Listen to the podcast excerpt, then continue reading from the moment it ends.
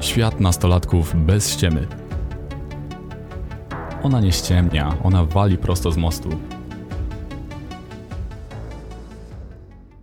Postanowienia noworoczne. Tylko głupi ma nadzieję, czy nadzieja umiera ostatnia?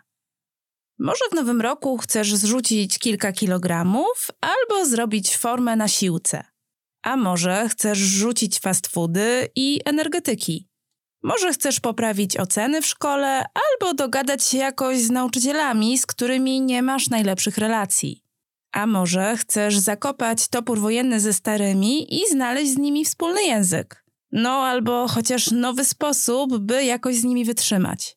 A może chcesz znaleźć miłość albo poprawić jakość relacji, w której teraz jesteś.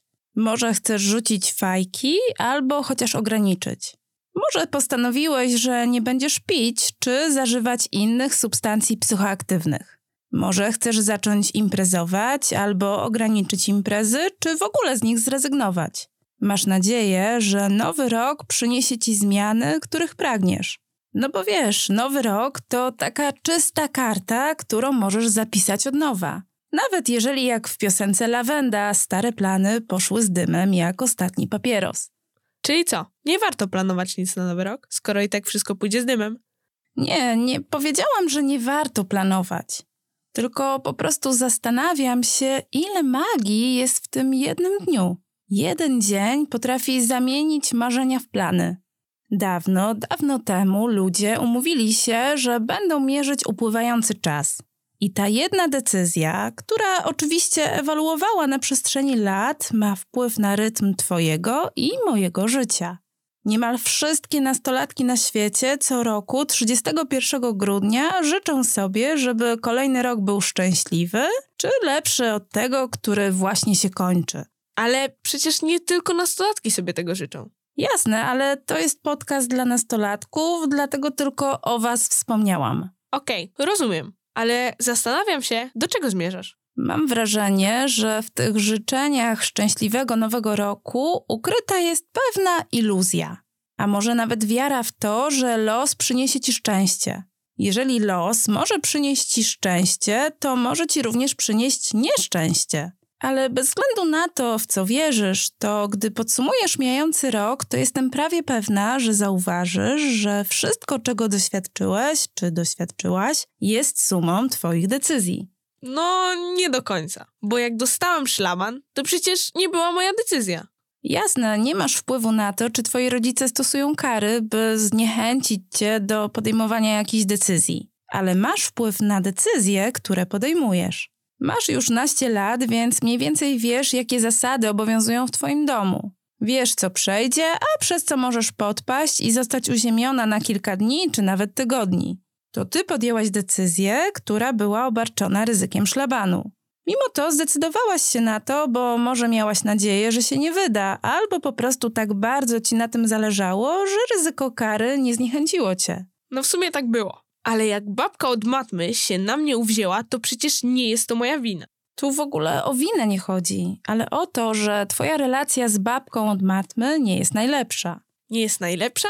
Jest beznadziejna. Ciągle się mnie czepia i wstawia mi uwagi. Kiedy babka od matmy wstawia ci uwagi i czepia się, to co czujesz?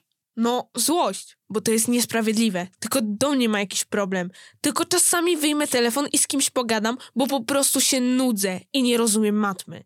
Czujesz złość, bo potrzebujesz zrozumienia i wsparcia? No, chyba tak. Próbowałaś porozmawiać z nią o tym, czego potrzebujesz? No, nie. Bo po pierwsze, to się nie zastanawiałam nad tym, czego potrzebuję. I nawet jeżeli teraz już wiem, to nadal nie chcę z nią rozmawiać, bo ona i tak mnie nie zrozumie. Czyli podejmujesz decyzję, że nie będziesz z nią rozmawiać. No tak, ale w jakim ty świecie żyjesz? Uczeń nie ma szans z nauczycielem. Wiem, że nastolatek nie ma za łatwo w relacji z dorosłymi, szczególnie w szkole, gdzie jesteś niżej w hierarchii niż nauczyciele. Ale to ty decydujesz o tym, czy podejmiesz się rozmowy, czy poprosisz o wsparcie na przykład twoich rodziców, czy zdecydujesz się nic nie zmieniać i po prostu przetrwać. Brak działania to też jest decyzja. No dobra, a co jeżeli chodzi o coś innego? Na przykład o to, że podoba mi się jakiś hot chłopak. I powiem mu o tym, a on mnie wyśmieje. To też jest moja odpowiedzialność? Tu w ogóle o odpowiedzialność nie chodzi, ale o to, że to, czego doświadczasz, jest sumą Twoich decyzji. To Ty podjęłaś decyzję, że podzielisz się z tym. Y, jak to ujęłaś? Hot chłopakiem. Że podzielisz się z tym hot chłopakiem swoimi uczuciami. Podejmując tą decyzję, wzięłaś na siebie ryzyko, że może okazać się, że Ty mu się nie podobasz. Oczywiście pewnie miałaś nadzieję, że będzie odwrotnie, ale doświadczyłaś odrzucenia. Albo na przykład paląc papierosy, bierzesz na siebie ryzyko chorób układu krążenia, nowotworu płuc, czy delikatnie mówiąc, niezadowolenia Twoich rodziców, gdy wyda się, że palisz. Oczywiście podejmując decyzję o paleniu, masz nadzieję, że Cię to nie spotka. Albo jedząc fast foody, bierzesz na siebie ryzyko otyłości i tu też to Ty podejmujesz decyzję, co jesz. Trudno i w tym przypadku mówić o tym, że to los zesłał na Ciebie nadwagę i wszystkie jej konsekwencje. No, w sumie to tak jest. Ale często, gdy podejmuję jakąś decyzję, to nie biorę pod uwagę ryzyka. Szczególnie wtedy, gdy jest mało prawdopodobne. Też tak robię. I wiesz co? Mam wrażenie, że nie jesteśmy w tym osamotnione. Może to część ludzkiej natury i poczucie nieśmiertelności, które ma się całkiem dobrze do momentu, w którym nie doświadczysz tego, przed czym uciekasz myślami na co dzień. A teraz wróćmy do postanowień noworocznych. No właśnie, co z nimi? Nowy rok, nowe szanse i nowe pomysły na zaspokajanie Twoich potrzeb, czyli nowe strategie. Wszyscy ludzie na świecie mają takie same potrzeby. Wszystkie nastolatki i wszyscy dorośli. Wszyscy mamy takie same potrzeby. Różnią nas tylko strategie do zaspokajania tych potrzeb. Załóżmy, że w nowym roku chcesz schudnąć albo zrobić formę na siłowni. Niższa waga czy większa masa mięśniowa to są strategie do zaspokajania jakichś Twoich potrzeb. Jakich potrzeb? Może chcesz zadbać o potrzebę zdrowia. Zdrowia? Jestem nastolatką. Ostatnia rzecz, o jakiej myślę, to zdrowie. No fakt, dzięki za przypomnienie. To może zrzucenie paru kilogramów jest dla ciebie strategią do zadbania o potrzebę miłości. Zarówno miłości do samej siebie, jak i miłości, którą obdarzą ci inni. Bo wiesz, gdy będziesz szczuplejsza, to zwiększy się twoja atrakcyjność. To ma sens. A może jest to strategia do zaspokajania potrzeby docenienia albo bycia widzianym. A może chodzi ci o akceptację lub o bycie sobą. A może chcesz w ten sposób zadbać o potrzebę wyzwań, czyli podjąć się działań, które będą wymagały od ciebie poświęcenia, wysiłku i siły. Poświęcać się to nie lubię, ale siła zawsze się przyda. A może chodzi ci o rozwój, czyli polepszanie i poszerzanie Twoich możliwości fizycznych, albo o potrzebę energii czy nową pasję, czyli chcesz to zrobić dla relaksu i odpoczynku w czasie wolnym od obowiązków. No, po szkole i po korkach to odpoczynek się przyda. A może mniej oczywista potrzeba postępu i rezultatu, czyli chcesz się doskonalić, by osiągnąć wyższy i zauważalny poziom Twojej kondycji fizycznej. Wysportowany typ nie przejdzie niezauważony.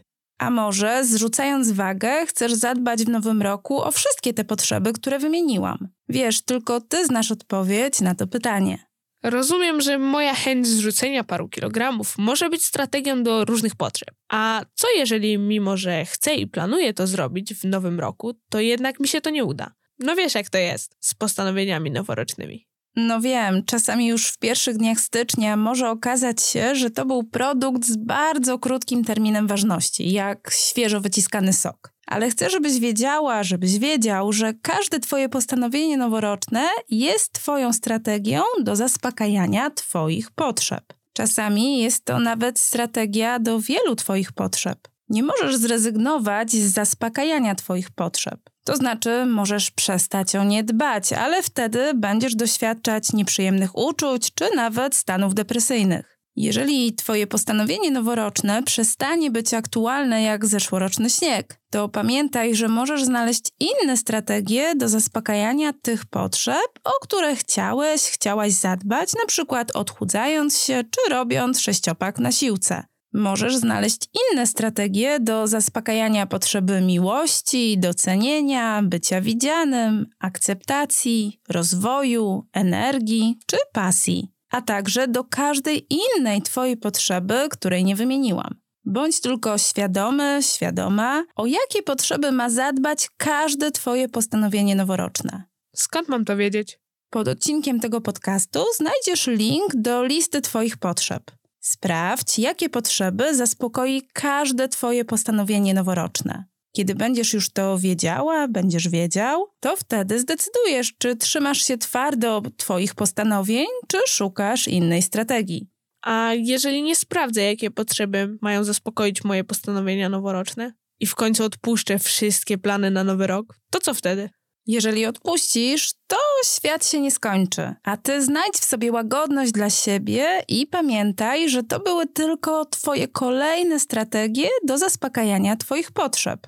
Jeżeli nie będziesz doświadczać nieprzyjemnych uczuć, to znaczy, że te strategie, które miałaś, miałeś do tej pory, są wystarczające do zadbania o Twoje potrzeby. A jeżeli zaleją Cię nieprzyjemne uczucia, to masz dwa wyjścia. Możesz taplać się w tych nieprzyjemnych uczuciach, lub nawet zacząć użalać się nad sobą, albo pod ich wpływem wchodzić w konflikty z ludźmi wokół ciebie. Albo możesz poszukać Twoich potrzeb, które domagają się zaspokojenia. Gdy wybierzesz drugie wyjście, to możesz skorzystać z narzędzia uczucia potrzeby. Link też znajdziesz pod odcinkiem tego podcastu i zadbać o siebie. Pamiętaj, że to ty decydujesz. Życzę Ci świadomego 2024 roku. Niech w nowym roku Twoje uczucia, jak blask fajerwerków, oświetlą Ci drogę do Twoich potrzeb. Dziękuję. Tobie też tego życzę. Do usłyszenia następnym razem. Trzymaj się. Do usłyszenia. Małgorzata bez ściemy. Psychoterapeutka uzależnień, terapeutka IFS, trenerka komunikacji empatycznej, nastolatka z 33-letnim doświadczeniem.